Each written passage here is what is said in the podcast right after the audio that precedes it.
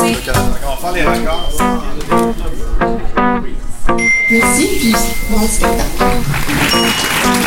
1, 2, 3, go! Quand on fait du théâtre, on occupe forcément beaucoup d'espaces différents. Un espace physique, le lieu où l'on joue le spectacle. Un espace idéologique, le contenu parfois poétique, parfois philosophique des pièces. On occupe aussi un espace euh, sensible, voire émotif, dans le cœur et dans le corps des spectateurs. Dans certains cas, on occupe aussi un espace politique quand la parole se déploie plus vigoureusement dans une charge sociale, par exemple. Au théâtre, on occupe par la force des choses, qu'on le veuille ou non. C'est pourquoi ce quatrième verbe, c'est, vous l'aurez deviné, occuper. Bienvenue au Verbe. Aujourd'hui, le Verbe prend la forme d'une série d'entrevues avec des créateurs d'ici, des artistes, qui, d'une façon ou d'une autre, ont choisi d'occuper des espaces en faisant du théâtre. Certains parmi eux ont même euh, fait d'un rapport à l'environnement un peu particulier l'objet de leur démarche. Notre verbe est live à l'écurie, aux écuries, bien, euh, bien vivant. Et moi, je suis, comme d'habitude, votre bon vieux Guillaume Girard d'Amour sous la bienveillante direction d'Isabelle Mandalian, alors que notre cher Hugo Trépanier assure le fonctionnement des opérations techniques. Au milieu de ce off-TA, alors que le festival bat son plein pour sa dixième année, on vous propose pour cette dernière balado-diffusion de la saison des entrevues, des rencontres, des discussions qu'on espère animées et pertinentes. Alors, euh, nos premiers invités, vous pouvez les applaudir, Sarah Berthiaume et François Bernier. Bonsoir Guillaume. Bonsoir François. Bonsoir. Sarah. Bonsoir, Guillaume. Sarah Berthiaume, euh, comédienne et dramaturge. Oui, Euh, une habituée du OFTA, est-ce qu'on peut dire ça? Tu étais là l'année dernière, on peut dire ça. J'ai fait, je pense, deux éditions, deux, trois éditions. puis tu es là cette année aussi. Je suis là cette année aussi. François Bernier, euh, comédien, animateur, metteur en scène, auteur, co-directeur de la artistique de la compagnie du Bunker, Oui, exactement. du théâtre du Parti chinois. Eh oui. avec moi. Eh oui. Euh, François, t'as- ben, avec la compagnie, avec le du Bunker, euh, vous avez présenté récemment le No Show. Ouais. Un spectacle qui est né au OFTA, si je ne me trompe pas. Euh, ouais, Chantier des Carrefours, OFTA. Ouais. Euh, puis par la suite, on a joué la première édition euh, deux ans, je crois, plus tard, au Carrefour. Puis euh, par la suite, FTA. Puis là, en tournée. On vous a invités tous les deux euh, parce que dans le cadre de ce que vous avez présenté récemment, il y a eu un rapport à l'environnement particulier dans vos créations.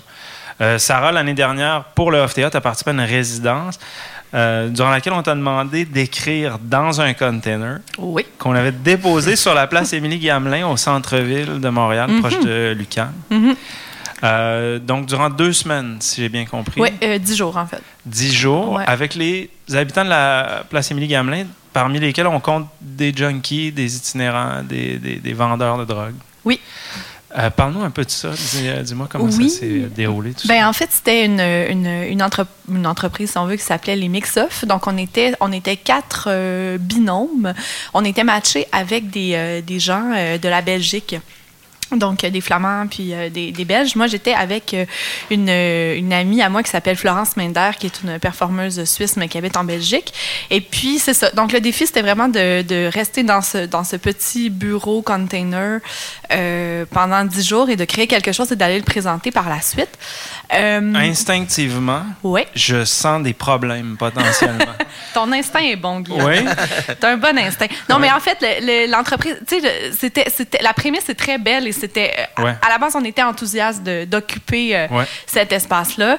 Euh, après, dans la pratique, c'est sûr que c'est, on a été sais, à, à- quelques problèmes éthiques, disons, en occupant, en occupant cet espace-là, C'est- parce qu'on s'est, pourquoi? on s'est vite rendu compte que, ben, c'était, cet espace-là, la place Émile Gamelin, elle, elle, elle est pas vide. hein. Elle était, comme tu dis, habitée par des gens qui, qui l'occupaient, qui l'habitent, dont c'est vraiment le, le- le territoire, si on veut, au c'est pas un espace qui se destine à la création à la Ben base, c'est certain. Ben non, c'est ça. Fait que là, le fait d'installer les jardins Gamelin, c'était une, une, une initiative euh, qui peut avoir, être chouette et, être bien fait. Mais là, je, je- ce, qu'on a vécu, nous, c'est qu'en étant dans ces containers-là, on devenait un peu euh, les représentants de, de, de cette occupation artistique-là. Ouais. Et puis, donc, on était souvent le premier contact avec les habitants qui s'étaient fait un peu euh, tasser de, de, de ce lieu-là par la structure des jardins Gamelin et par cette occupation artistique-là. Donc, on, on devenait un peu les, les porte-étendards de ça et on, on- physiquement, c'est comme si on leur avait un peu volé leur place. Ou qu'on était un peu dans leur salon avec notre MacBook Pro et notre beau petit lunch. Il y avait, il y a comme une espèce d'incidence ou négative de, par rapport à votre présence là-bas. Ben, là. ben oui, ben ça crée toutes sortes de réactions. Il y en a qui étaient très, très sympathiques et qui venaient Ouais. nous parler. Puis il y en a d'autres que, évidemment, on est, on est comme des intrus. Fait que, ça, ça, ça crée des frictions. Puis peut-être qu'il manquait euh, un, Un petit peu de graisse un petit peu, un petit Ouais, peu un de, lubrifiant. Non, mais il manquait peut-être Ouais, un, petit, un petit médiateur Ouais. ou un petit travailleur social, pour, juste pour expliquer ce qu'on faisait là. Parce que là, on passait beaucoup, beaucoup de notre temps, en fait, à expliquer ce qu'on fait là, puis à gérer la situation, puis tu sais, comme à essayer de, de mieux s'intégrer dans ce milieu-là. Puis- Puis ce qui fait que l'objet artistique qu'on faisait, Ouais. euh, ben, il n'y avait plus de place à un moment donné parce qu'on était toujours en gestion de l'environnement, puis à essayer de se repositionner, puis à nous, nous questionner sur qu'est-ce qu'on fait là, dans le Puis fond. donc, créativement, qu'est-ce qui en est euh, advenu? Est-ce que vous avez Ben- réussi à créer quelque chose qui était intéressant, conséquent? Est-ce que c'était lié à votre présence sur place ou? Ben, c'est particulier parce que Florence et moi, on avait comme un genre de, thème un peu euh, imposé, mais imposé euh, joyeusement. Là, on était content de travailler là-dessus. Ouais. C'est, on parlait du doudou. C'est un, un carnaval euh, qui se passe à Mons, dans la ville belge de Mons. Ouais. C'est un, un gros carnaval populaire où les gens recréent le combat de Saint-Georges contre le dragon. Ouais. C'est une fête comme médiévale qui... que- Oui, j'y ai déjà participé d'ailleurs. Il, y a un- il y a un dragon, là, une espèce de grande marionnette. en papier mâché Les gens sont assez, normalement, assez sous là, quand ça se Ah oui, passe. c'est, Euh, c'est vraiment une ça- énorme Ouais, beuverie oui. euh, populaire. La doudou, ça se passe pas à jeun, là, dans mon Eh non, souvenir, en tout non. cas. Là, ouais. Non, puis tu sais, les gens là-bas ont, sans joke, une semaine de congé. Ouais. La semaine du doudou, c'est Ouais. férié pour les gens de la ville parce qu'ils se torchent trop la face. Ouais, ouais. Mais c'est- très festif puis c'est très doux. Et, étrangement, j'étais allée moi aussi au doudou, là, Ouais. puis il n'y a pas vraiment de bataille. C'est- assez positif. Comme, Donc, il y euh, a certaines similitudes avec les gens du Émilie Gamelin. Oui, on, on peut Ah, déjà créer des torche un ponts. petit peu. On, peut, on peut voir ça comme ça. Ça peut être. Mais en tout cas, nous, on n'a pas fait ce lien-là. Ça. Euh, fait, que, fait que nous, on avait un sujet imposé. Ouais. Et donc, on, on s'est vraiment concentré. On a mis tous nos efforts pour comme créer là-dessus. Et ça- vous deviez créer un texte, là, vraiment comme un texte un peu dans sa forme traditionnelle? ou- Euh, on devait créer une, une- une forme, une forme théâtrale, je pense que c'était 20 minutes. Fait que ça, ça- c'était une espèce de forme où on faisait un genre de conférence. euh, mais ça n'avait pas de lien avec le lieu parce que notre thème imposé était très fort. Mais par exemple, pour les trois autres équipes qui travaillaient avec nous, qui eux n'avaient pas vraiment de thème, ben eux, tout a parlé finalement de l'environnement Oui. parce que l'environnement était tellement fort et omniprésent euh, qu'il n'y avait comme pas moyen de, de parler d'autres choses. Tu, sais, tu rencontrais quelqu'un avec qui tu n'avais jamais travaillé puis tu étais mis dans, dans ce C'est contexte-là. probablement ce qui vous serait arrivé aussi, en fait. Si vous n'aviez pas eu de thème imposé, vous, euh, vous auriez peut-être juste gardé l'impression de ce qui se passait. on pour- aurait eu envie de parler de ça parce que ça, tu sais, ça, ça te sollicite en tant que en tant qu'artiste puis même en tant, en tant qu'humain là, tu tu peux Ouais. pas te- ne pas parler de cette chose-là quand ça fait partie de ton quotidien pendant Ouais. 10 puis que tu es en contact euh, avec C'est un peu du, euh, de la création dans un environnement, je sais pas comment dire ça, de guérilla presque. Ouais. On est habitué de créer des, euh, Ah, des ben- œuvres dans des endroits où le- on est, c'est très contrôlé. Je veux dire, que ça soit dans un bureau, dans une salle de répétition. Ben, c'est ça qu'on réalise aussi, là, Ouais. que notre petite salle de répète euh, avec notre, notre petit confortable. Wi-Fi, c'est- ouais, on est bien, on est bien. Fait que là, c'était comme un autre, une autre réalité. Fait que c'était, on a, on a tiré, disons, des, des, des réflexions et des leçons de ça. Ouais. Puis, ben, puis je pense en fait que l'équipe du FTA aussi, ils nous ont beaucoup entendus après, puis ils ont Ouais. comme un peu, euh, on a fait des retours beaucoup sur comment ça s'est passé, ce qu'on a vécu aussi. Ouais. Parce que là, le container aussi, c'est sans fenêtre. là. C'est pas, c'est comme Non. si c'est un container ouvert. là. Ouais, c'est un container ouvert, puis il n'y a pas moyen de le fermer. Tu sais, si, si tu le fermes, tu es dans le noir, puis si tu l'ouvres, ben, tu es à vue. Fait qu'il y a comme pas Wow. d'entre-deux, tu sais, t'es juste Ouais. comme une exposition. T'es comme une, t'es comme une idée d'artiste qui crée. T'es comme Wow. un, un Ouais. concept d'artiste qui crée. Ouais, ouais, ouais. Fait que, ouais, fait que c'était, c'était, c'était, c'était comme extrême. Mais, euh, mais c'est ça. Mais c'était, pas que négatif ou Ouais. positif, mais ça nous a fait comme beaucoup penser. Puis vraiment, ce, ce qui, ce qui était triste, c'est qu'à la fin, euh, nous, tu sais, on travaillait par exemple avec la projection, puis avec un PowerPoint, puis tout. Ben, on n'avait pas de projecteur dans notre, dans notre container. Fait qu'on n'a même pas pu comme présenter notre l'objet de notre travail dans ce lieu-là. Ouais. Pour les gens qui auraient été intéressés, ça se passait à, Oui, à la limite, il y a peut-être des gens qui vous ont suivi Oui. sur 10 jours. euh, Ben oui, parce que les gens nous, finissaient par nous connaître. Ouais. Ils passaient tous les jours, puis euh, euh, ils nous saluaient, puis il y en a qui, sont intéressés à ce qu'on faisait, puis tout ça. Fait qu'il manquait aussi l'idée de leur présenter, au moins de faire cet échange-là, d'avoir travaillé dans leur salon, puis après de leur donner un Ouais. peu euh, quelque chose en Une échange forme de faire. récompense, voilà. ouais. Merci, tu sais. Mais euh, c'est ça, il manquait ça. Mais en contrepartie, il y avait, tu y avait une scène principale aussi. Euh, puis il y avait par exemple des. euh, euh, je pense que c'est Félix-Antoine euh, Boutin. qui avait travaillé sur un truc qui était plus euh, en mode karaoké. Ouais.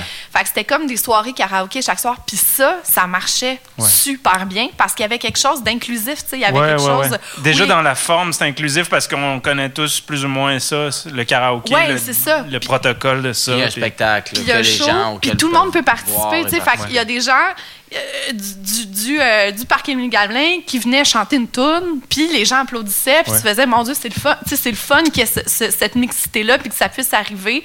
Puis ça reste festif, puis ça reste pas compliqué. Fait que, je- tu sais, un mode comme ça, ça marchait vraiment assez bien. Ouais. Fait que je pense que, la, en tout cas, cette année, parce que je, je reparticipe, c'est peut-être la deuxième question, puis je te Oui. coupe. euh, Mais on va y revenir. Je veux Ah qu'on entende. François un petit peu. euh, François, vous avez présenté avec le Du Bunker en coproduction, je pense, ça se Oui. avec une compagnie de Québec? Production avec Nous sommes ici, de Québec, d'Alexandre Fecteau. Le No Show, c'était un spectacle euh, dans lequel tu jouais, mais euh, auquel tu as beaucoup participé en termes créatifs aussi. Ouais, l'écriture, ouais. Euh, c'était un spectacle performatif qui traite de la condition des artistes au Québec. Euh, ça établissait un rapport d'interaction très fort avec euh, l'auditoire et vous occupiez même un espace public à l'extérieur du théâtre pendant le spectacle. Ouais. En fait, euh, rapidement, là, sans, ben, en tout cas, on va jouer à Montréal euh, dans un futur rapproché, mais les gens s'en souviendront plus. Euh, on demande aux, euh, aux spectateurs de, de fixer le prix de la représentation. Donc, ils ont- on leur donne un coupon à l'entrée, puis ils doivent payer entre 0 et euh, 100 dollars leur place, 125 dollars leur place. Ils cochent, ils sont dans un isoloir, puis ils arrivent euh, au À guichet, à la billetterie, la billetterie est masquée, on ne les voit pas. Donc, tout demeure confidentiel. Puis là, le spectacle commence. C'est une genre de conférence sur le théâtre. Et au bout de 15 minutes, 10 minutes, la guichetière vient nous rejoindre sur scène, puis là, elle nous donne le montant total de la billetterie. Puis là, de ça, on déclenche euh, la grève. Donc, Oui, c'est ça. C'est que systématiquement, le prix payé par les spectateurs n'est pas assez grand pour que le spectacle soit présenté. Puis je veux dire, on est d'accord, c'est c'est vraiment particulier parce que le no-show, je veux dire, le spectacle commence au guichet. Euh, on est Ouais, déjà ouais. placé dans une espèce de position où on participe très directement à la représentation. Ouais, ouais, ouais, évidemment. Puis le- le- et, et même nous, en tant qu'acteurs, on, a- on a on a fait beaucoup de tournées, on a formé d'autres acteurs, mais on prévient les acteurs. Normalement, un show call, c'est une heure avant. C'est toujours deux heures avant, parce que nous, une heure avant, on est en train de distribuer des billets, de faire Ouais. des hot dogs à l'extérieur, de vendre de la bière. De, on est très sollicité. Puis l'heure avant, on parle avec les spectateurs pour leur expliquer le fonctionnement. Et puis, bon, justement, mais là, quand c'est le spectateur qui, après, devra, parce que comme il n'y a pas assez d'argent pour tout le monde, devra voter pour savoir qui, euh, quel acteur devra jouer dans le spectacle. Oui, tous Et- les acteurs ne jouent pas dans le show selon C'est le ça. montant qui a été donné par les spectateurs. C'est ça, et donc les autres, on est évincés, et donc on s'en va dehors, et là on commence à faire la grève à l'extérieur du théâtre. Fait que là, c'est là où, euh, où là, on investit comme un autre lieu qui est l'extérieur du théâtre. Tout ça dans un petit moment de gêne et d'humiliation parce que t'as pas été voté Pour par jouer les dans le spectateurs. Ouais, dans le show que t'as écrit toi-même Puis- et que tu produis. C'est super. si je peux me permettre, là, François, c'est un, un rapport vraiment. C'est très impliquant, on est d'accord. Ça prend pas beaucoup de temps dans ce show-là pour qu'il y ait du monde dans la salle qui pogne un petit peu les nerfs. Euh, il y a- Oh, tu sais, ouais. C'est un- c'est une expérience très immersive. Là. Ah oui, oui, oui. Ben oui, là, ne serait-ce que parce que tous ces gens-là votent avec leur cellulaire. Nous, on finit par les rappeler à un moment donné dans la soirée pour faire Hey, dude, pourquoi t'as pas voté pour moi? Ouais. C'est déjà. Puis Ouais. aussi, ben, eux-mêmes, il y a un rapport avec l'argent. On parle d'argent, tout ça. On demande leur salaire souvent. On, on fait des jeux où on interagit avec eux. Fait que, euh, euh, par exemple, en Suisse, là, tu euh, parler d'argent, si tu t'acharnes puis tu vas avoir le salaire des gens, là, je te jure que t'as des petits ronds en dessous des bras. Ouais. Ça prend pas de temps parce que personne ne te répond et ça se referme là, comme des petits coquillages. Euh, Parle-nous donc un peu de ça. De la, tu euh, bon, il y a cette question-là du spectacle qui déjà occupe l'espace d'une façon vraiment particulière. Là, en plus, vous avez pris ce spectacle-là, vous êtes allé en tournée en Europe avec. ouais. Euh, c'est quoi le- le- les différences que tu as pu sentir en- de, de, rap- de- de- rapport avec le spectacle, des spectateurs avec le spectacle en Europe versus ici? Ben. C'est-tu différent, les réactions? Le, le- le- Euh, oui, en même temps, je- on sent que, euh, tu sais, je veux dire, euh, on dirait que ici, ça, ça- en Europe, ça a un, un genre de plus grand effet parce que c'est, euh, c'est vraiment, tu sais, parler d'argent. On dirait que c'est plus, tu sais, on ils sont moins, ils sont moins portés, tu sais, au départ du spectacle et ils sont un peu offusqués, mais ils, ils nous le disent. Tu sais, je veux dire, euh, l'argent en Europe, là, il y a un rapport avec l'argent, mais ils, ils paient moins cher leur place que nous. Ouais. Fait que eux, quand ils ont fixé le prix, ils font, c'est votre jeu, tu sais, ils se sentent pas très coupables. Eux, ils nous disent que, tu sais, que c'est notre problème, en fait. Mais par contre, ça leur dérange pas de payer un hot dog, tu sais, 10 euros, mais ils vont Ouais. payer leur place 6 euros et ils nous envoient un peu paître en faisant, écoute, c'est ton jeu, c'est ton problème. Fait que quand on, on passe, il y a un moment où on passe le chapeau dans, dans le spectacle, puis en Europe, des fois, on a genre 10 euros, ils sont 400 dans la salle, Ouais. mais ils ont acheté pour 1000 euros de hot dog. Fait que je le sais pas trop. Alors, c'est complètement le contraire. Ici au Québec, là, la culpabilité dans le tapis, là, des fois, on double nos salaires en, juste en passant le chapeau. Puis, euh, tu sais, de quoi faire Fait rougir. rapport un- différent à la culpabilité. Ouais, tu sais, tu m'étonneras. Puis, euh, tu, euh, je, je- ça me semble assez important. Vous étiez à Paris Ouais. au moment des attentats Ouais. l'automne dernier, en novembre. Ouais, un moment euh, magnifique. D'abord à Paris, on jouait à Paris-Villette, qui est comme euh, c'est un théâtre dans un parc. Dans le 19e, je pense, dans le nord ça? oui, c'est ça, exactement. Euh, fait que la première semaine, les attentats, c'était le jeudi, jeudi, euh, vendredi 13. Vendredi, euh, nous, on avait commencé, euh, c'est super, on avait commencé euh, à- le mercredi, je crois, à jouer, ou mardi. Fait que la, semaine allait bon train, tout ça. Dans le parc, il y avait aussi, comme Émilie Gamelin, des genres de, de vendeurs de drogue qui étaient là, puis auxquels le théâtre nous avait dit n'interagissez pas trop avec eux, parce que là, nous, on est dehors longtemps. Les acteurs qui sont pas choisis, on est dehors longtemps. Ouais. Et là, bon, arrivent les attentats, on arrête de jouer pendant un moment. Euh, la ville, la préfecture nous dit qu'on sait pas si on va pouvoir. On fait une bataille de marshmallow, de guimauve à l'extérieur du spectacle. Les spectateurs, à la, à la fin, là, ils nous disent il y aura peut-être pas de, de bataille, peut-être que la caméra, vous pourrez pas filmer les scènes à l'extérieur. Là, on arrive à négocier ça avec la préfecture. Tout se passe euh, relativement bien. Et on reprend le spectacle. Et là, évidemment, il n'y a personne dans le parc. Nous, on doit souvent interagir avec des, passants dans la rue pendant des scènes parce que les gens qui ont été mis à l'extérieur du théâtre pour la grève, eux, ils interagissent à un moment donné avec le, par, par caméra, par vidéo à l'intérieur du spectacle. Fait que là, il faut interagir avec du monde des passants. Il n'y a personne. Il reste que les vendeurs de drogue. Fait que là, on se met à interagir avec eux. Faire de la là- drogue. non, on fait pas beaucoup de drogue avec eux, je te dirais. Mais eux, là, euh, qui nous ont vu aller pendant les deux, trois premiers jours, se lient un peu d'amitié avec nous, nous aident à trouver des passants, finissent par même euh, aimer le spectacle à quelque part, ce qui se passe à l'extérieur. Ils veulent toujours intervenir. Ils en viennent même qu'à venir voir le show pour la première fois de leur vie. Oui.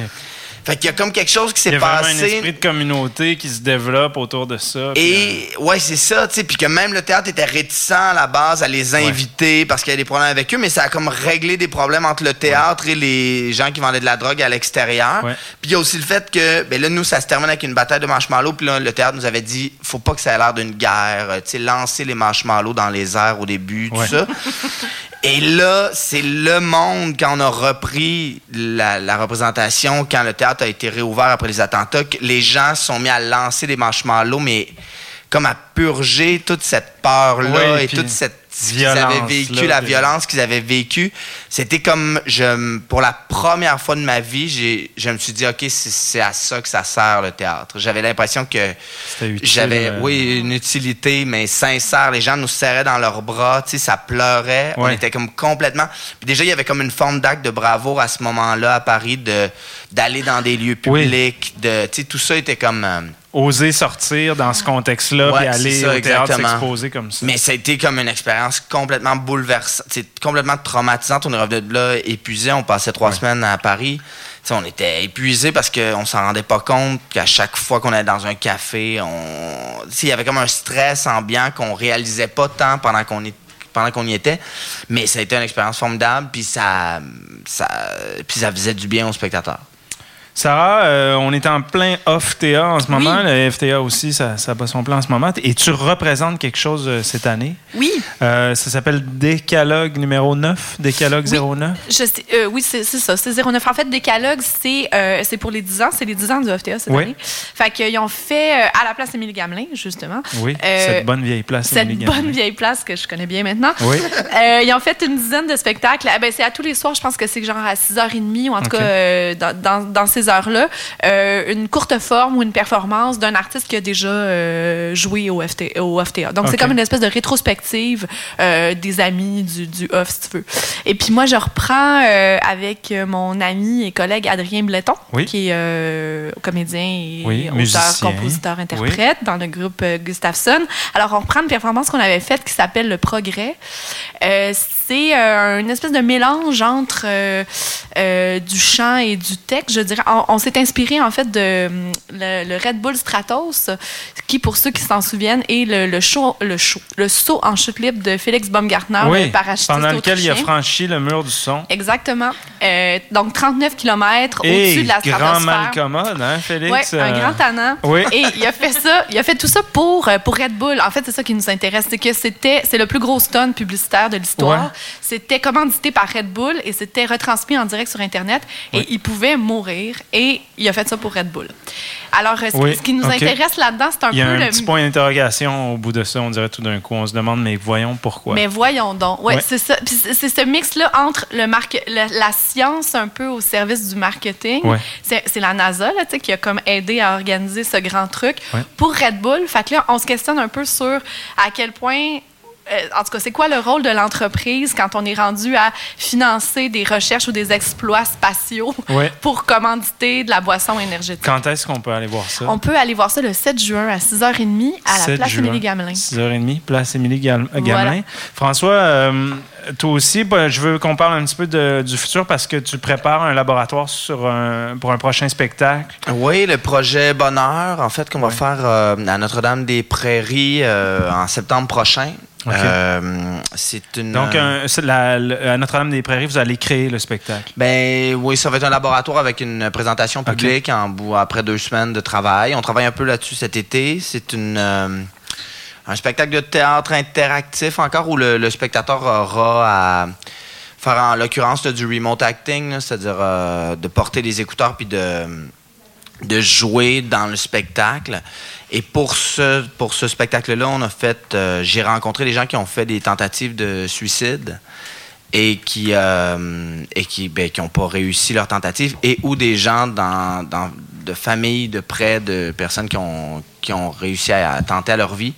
Et donc on a fait des entrevues avec eux et là donc c'est les spectateurs qui auront à jouer ces témoignages là avec les montages qu'on a faits donc euh, c'est ça on fait ça mais tout ça demeure quand même euh, relativement léger parce qu'il y a une équipe euh, de Joyeux Luron avec moi Oui. l'équipe Bonheur qui eux Team aussi, Bonheur. Ouais, Team Bonheur qui eux aussi euh, euh, essaient d'alléger un petit peu tout ça en, en nous parlant de certaines théories sur le bonheur, des trucs aussi faciles. là. Tu sais, on a- ça fait deux ans qu'on fait de la recherche sur euh, le 7 jours là, qui nous dit cinq bons trucs faciles pour Oui. accéder au bonheur, Ben par oui. exemple. Ou, euh, tout- toutes sortes de, de- de formes de choses comme ça. Puis, ben, ouais, c'est une grande quête, en fait. Là, ça, fait, ça fait un moment qu'on travaille là-dessus.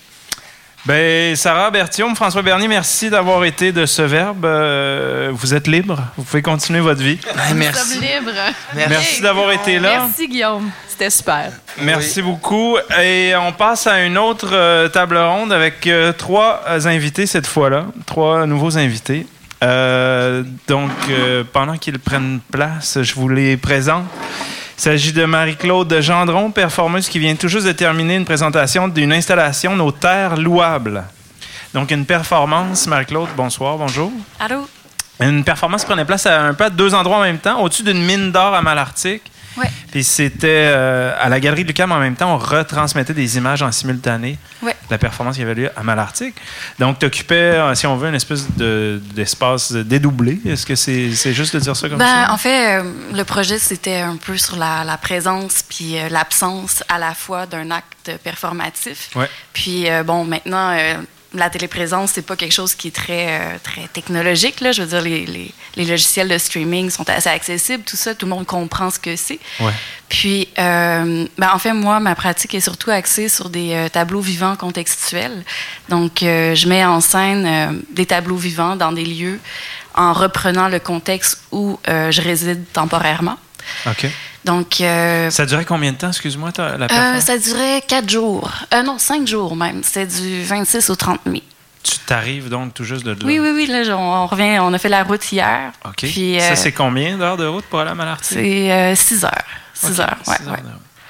Euh, je reçois aussi euh, du même coup Charles Bender, comédien, animateur, euh, co-directeur artistique d'une compagnie dont je suis incapable de prononcer le nom en ce moment. La production Menwen Tagwan. Et voilà. Euh, Charles, auteur d'un article euh, qui est euh, paru récemment dans Le Voir sur la présence des Autochtones sur les scènes québécoises. Euh, Toi-même, tu es issu d'une euh, communauté. Wendat. Hein? Ouais, je pense que c'est ça. Euh, Puis donc, cette année, ben, au, au FTA, on fait comme une- la ben, je sais pas si on peut dire ça, une belle part au monde autochtone. Le party d'ouverture, tout ça était avait comme une espèce de couleur autochtone. Est-ce que j'ai raison de dire ça? Ouais, ben en fait, c'est ça. Je pense qu'il y, a- il y a du monde qui a entendu le message, qui ont dit écoute, faut qu'on laisse de la place aux Premières Nations ici au Ouais. Québec, surtout quand on considère l'histoire qu'on a en commun. Puis, euh, Suite à ton article. euh, ben, je pense qu'il y avait déjà un mouvement qui s'opérait Ouais. de ce côté-là. Mon article Ouais. faisait juste comme refléter ça puis dire faut pas se décourager, faut continuer à travailler dans, dans la même direction. Je pense qu'il y avait déjà quelque chose qui se produisait. Il y a déjà des gens qui sont très ouverts d'esprit, qui sont bien excités par cette idée-là, mais il y a encore du travail à faire. Fait que je me suis dit non, ça serait pas trop de, de, de retaper sur le clou pour être sûr qu'il rentre bien comme il faut. Puis tu présentes en compagnie de notre troisième invité un spectacle qui s'appelle Landline, qui a été créé par Adrienne Wong, qui est une artiste canadienne. Bonsoir Adrienne. Bonsoir.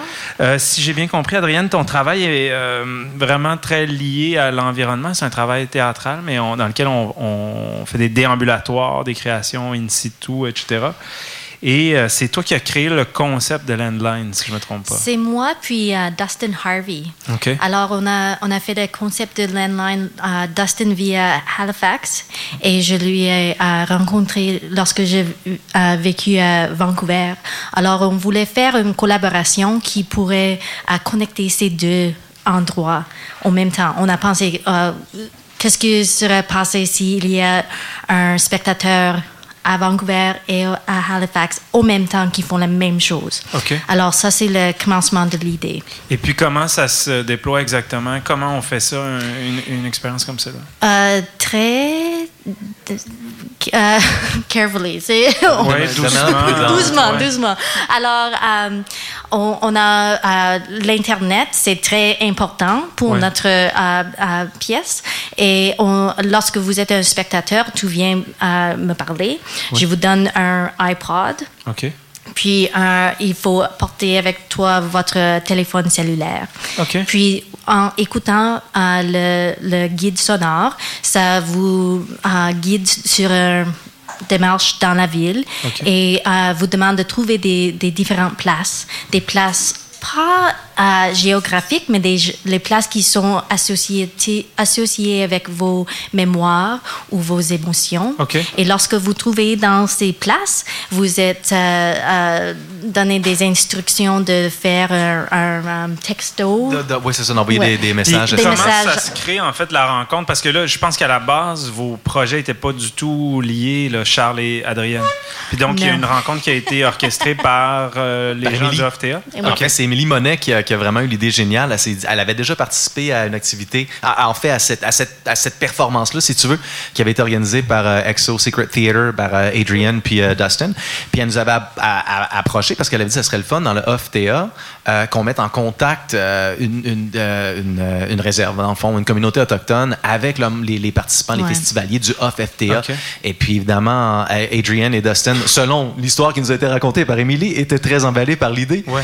Puis je pense que, oui, Adrian, euh, a l'air d'acquiescer avec moi. J'en suis bien content. Euh, Parle-moi un peu de cette question-là, de la, de la présence autochtone sur les scènes québécoises. Je veux dire, euh, au-delà du fait que toi-même, t'es- tu es issu d'une communauté euh, des Premières Nations, là, c'est quoi le.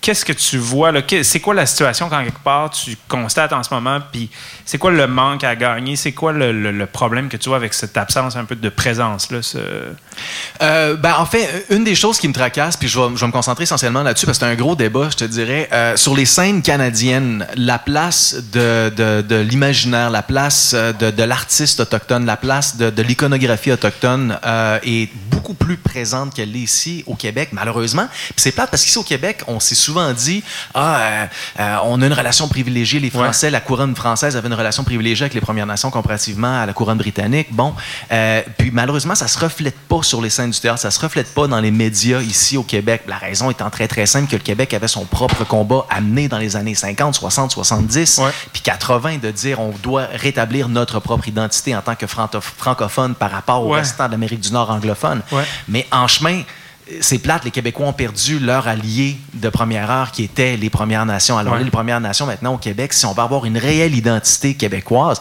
puis là on parle de gros enjeux en ce moment parce qu'on a parlé de charte, on a parlé de s'identifier Ouais. par rapport à, l'immigration, toute l'équipe, puis les Autochtones font comme, ben écoute, côté s'identifier par rapport à l'immigration, nous autres, on a peut-être des idées là-dessus, on a peut-être des suggestions à faire, puis on a peut-être genre une manière de, ré- de rétablir l'équilibre qui s'est perdu à un moment donné dans notre relation entre nous deux. Ouais. Euh, fait que ça serait le fun qu'on ait un petit peu plus de place dans les médias, que ce soit sur scène, que ce soit à la télévision, que ce Ouais. soit dans la radio. Et là, donc, tu vois qu'il y a réellement une espèce de problème là. là. Il y a comme. oui, il y a un manque à gagner, certain. Total, on est d'accord, il n'y en a pratiquement pas. C'est-à-dire que là, récemment, sur une espèce de scène de théâtre indépendant, on a vu un petit peu des spectacles c'est avec une couleur autochtone, mais je veux dire, il y a très, très peu de présence.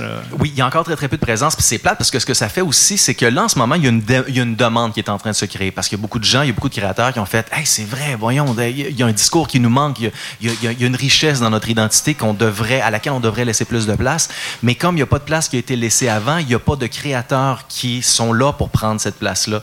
Fait qu'une compagnie comme la mienne, un de ses mandats c'est pas juste de produire du théâtre autochtone, ça va être aussi de dire faut qu'on aille chercher des autochtones dans les Ouais. communautés ou euh, dans la communauté urbaine ou rurale, qu'on dise écoute, il y a de la place pour toi sur scène, viens nous rejoindre, on va te former, on va t'aider à, à, à- créer ton discours, à, élaborer ton discours, faire en sorte que tu puisses t'intégrer à l'intérieur de cette, euh, de cette de la communauté artistique montréalaise ou Il y québécoise. a une vraie question identitaire de ça. premier degré ici. Là. Non, il y a quelque chose de super basic. Dans, Oui, puis ça, je veux dire, tu as une compagnie de théâtre autochtone, que ce soit euh, Menwentagwan, que ce soit Onishka, que ce soit Ondinok, à quelque part, même si c'est pas écrit verbatim dans le mandat, ça fait partie de ton mandat, tu n'as pas le choix, parce que si tu veux créer un théâtre autochtone qui en vaut la peine, il faut que tu ailles chercher, il faut que tu ailles recruter du talent là où il y avait, il y avait des jeunes autochtones qui se disaient, ben non, j'ai pas ma place là, fait que ça sert à rien que j'essaye. Fait que faut que tu fasses, faut que tu cognes à la porte, tu fasses comme, non, non, viens-t'en, on a besoin de toi, parce que là, on est en train de créer l'espace, puis on a besoin de l'occuper.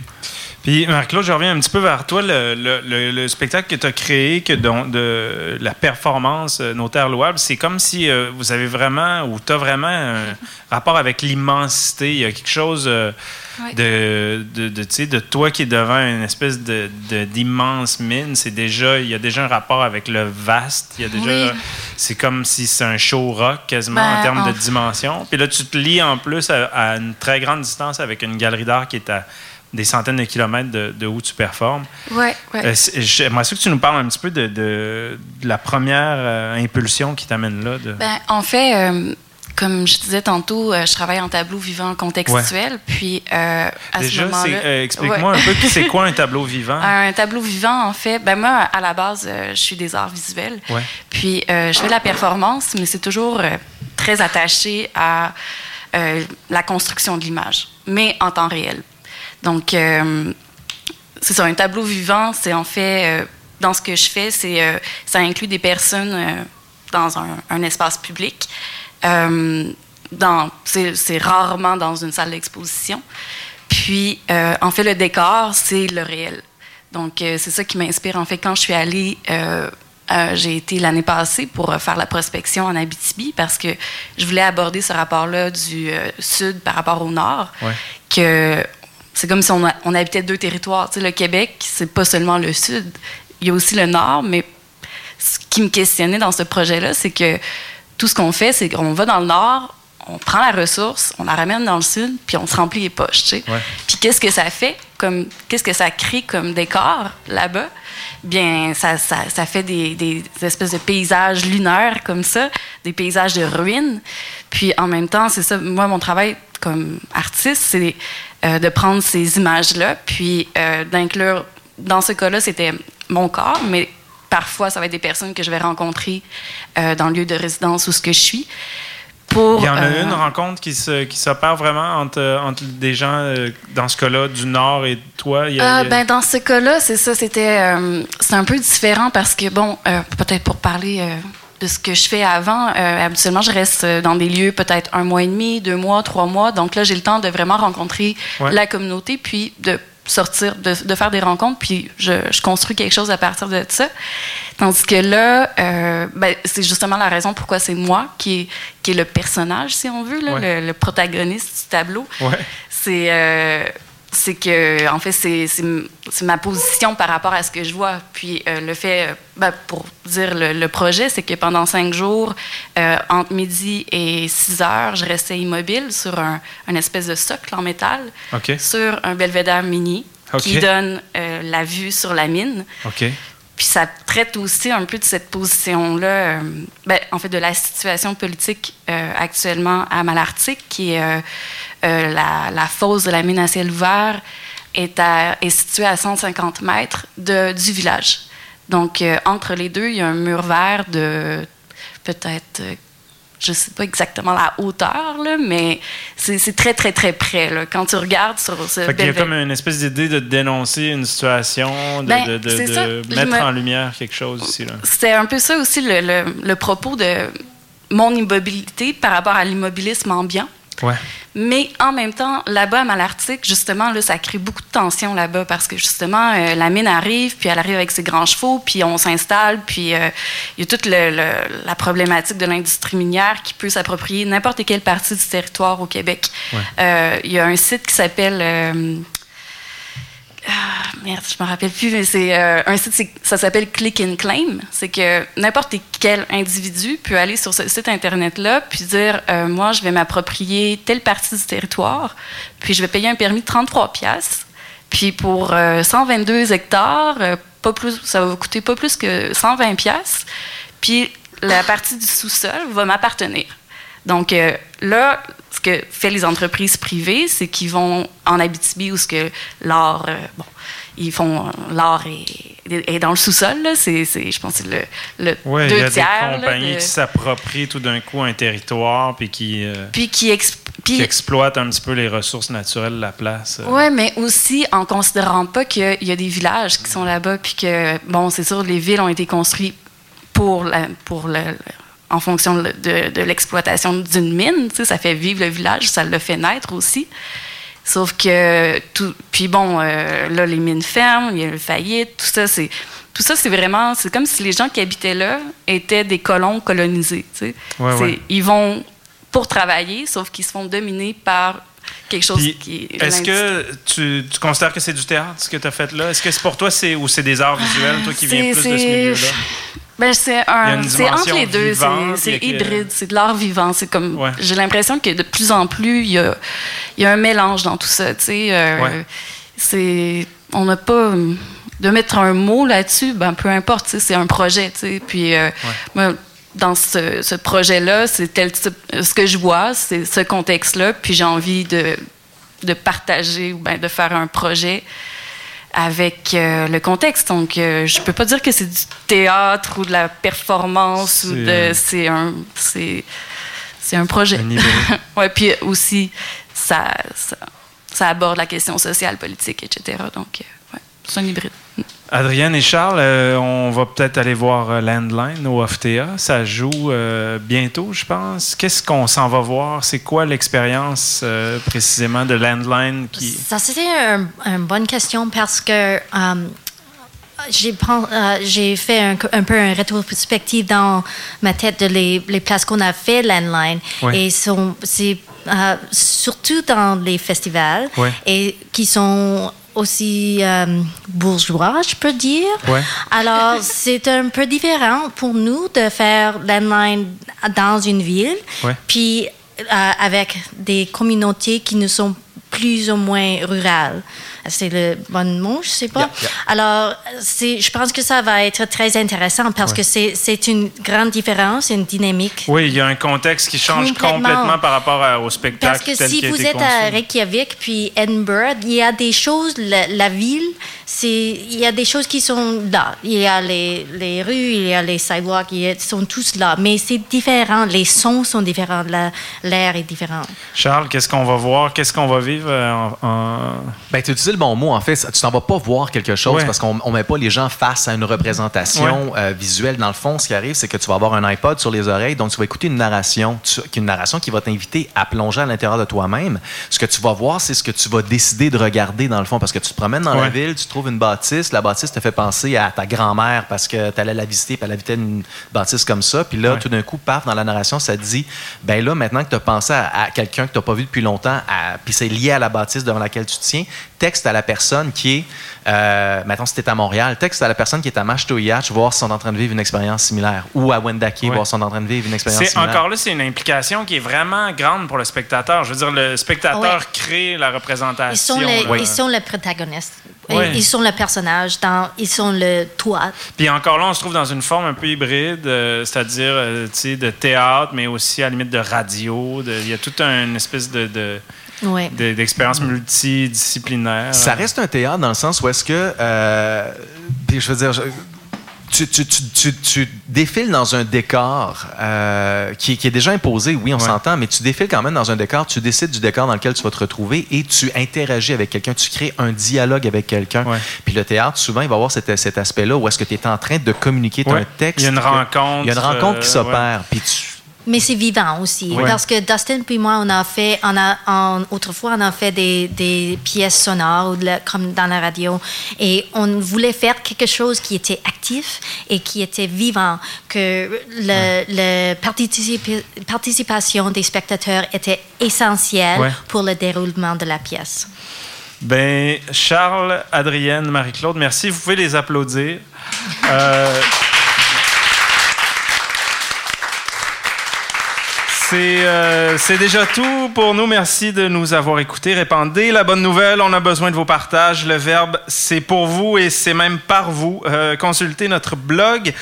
Participez activement. C'est vous qui rendez le verbe vivant. Au moment où vous écouterez ceci, le OFTA sera, sera peut-être toujours en cours, donc euh, consultez leur site pour savoir ce qui s'y trame. Nous, on se revoit la saison prochaine avec plus de verbes, évidemment. Cette édition du Verbe vous a été présentée grâce à Hugo Trépanier qui en a assuré l'indispensable direction technique. Et grâce aussi au travail de nos stagiaires Octave Broutard et Camille Viguier. Sa création s'est déroulée sous la bienveillante direction d'Isabelle Mandalian et moi, euh, comme d'habitude, je suis votre bon vieux Guillaume Girard d'Amour qui vous dit à bientôt, bon été et bon théâtre. On va faire les records. Merci, puis bon spectacle. 1, 2, 3, go!